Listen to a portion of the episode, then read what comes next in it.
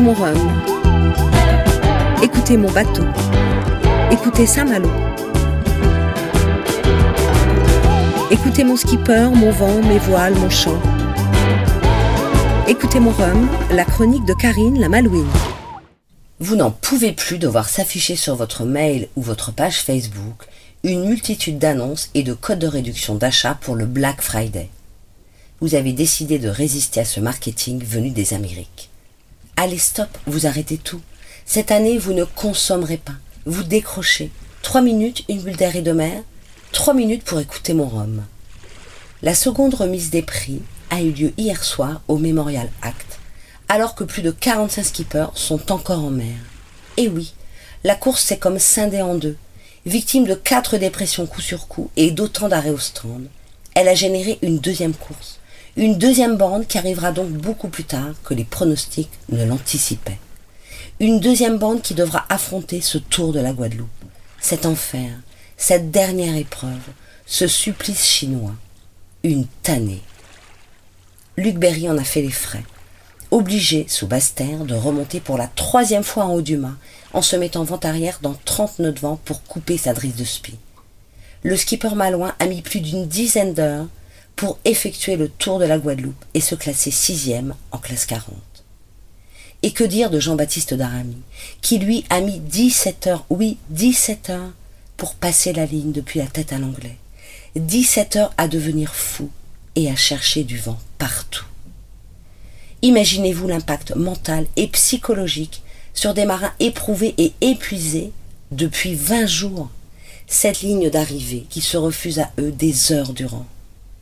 Il suffit de regarder les sillages sur l'application cartographie de la route du Rhum pour en prendre la mesure. Les lignes se croisent, s'éloignent, se recroisent dans un enchevêtrement apparemment mais dénué de toute logique. Pour finir, et parce que c'est si beau, de nouveau la poésie d'un marin que je découvre, écrivain. Je cite. Enfin, je peux rester des heures durant à regarder la nature sans baisser la tête face à sa violence. La machine, le fluide et l'air ne font qu'un, et nous surfons sur les vagues parfaites et puissantes. Je ferme les yeux et je me sens voler.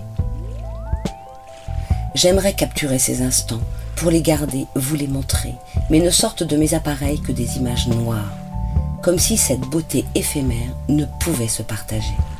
C'est pour cela qu'elle est si précieuse, elle se mérite. La lune est ronde, elle éclaire tel un soleil de minuit. Le sillage est long, proportionnel à la vitesse du bateau.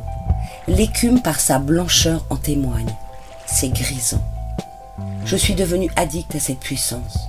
Prenant confiance jour après jour, mille après mille, je vais toujours plus vite. Le vent vient de forcir. Je suis sorti, je suis resté à côté de l'écoute, prête à choquer. Mais le bateau est stable, bien réglé. Je me détends, je rentre et j'écris. J'aime mon bateau, je lui parle, il me répond. Tous ces petits bruits ont leur place. Il faut les connaître pour les comprendre. Ça grince, ça claque, ça tape, ça fuse. La vitesse est une mélodie. Chaque bateau a son propre langage. Chaque allure, son propre style. Morgane, toi en vert prairie, toi la fille de Philippe Poupon, vainqueur du Rhum en 1986, tu es en train d'apprendre un nouveau métier. Coureuse au large, Morgane, il y a un autre métier que tu n'as pas besoin d'apprendre. Tu l'as en toi, il transpire dans tes mots. Ce métier, il se vit en solitaire, en vase clos, comme se vit une route du Rhum. Ce métier, il demande abnégation, humilité, courage, comme demande une route du Rhum. Ce métier, il se partage avec des milliers de gens, comme se partage une route du Rhum. Ce métier est d'une exigence redoutable, faire et défaire sans cesse, faire et refaire, et recommencer à nouveau une phrase, un paragraphe, un changement de voilure, un pilote à réparer pour continuer à avancer. Des mois et des mois de préparation, des semaines et des semaines à la table de travail, des semaines et des semaines sur les flots. Ce métier accorde à celui qui le pratique une folle liberté. Ce métier requiert de celui qui le pratique une soumission forcenée. Bienvenue au club Morgane. Welcome au pays des écrivains.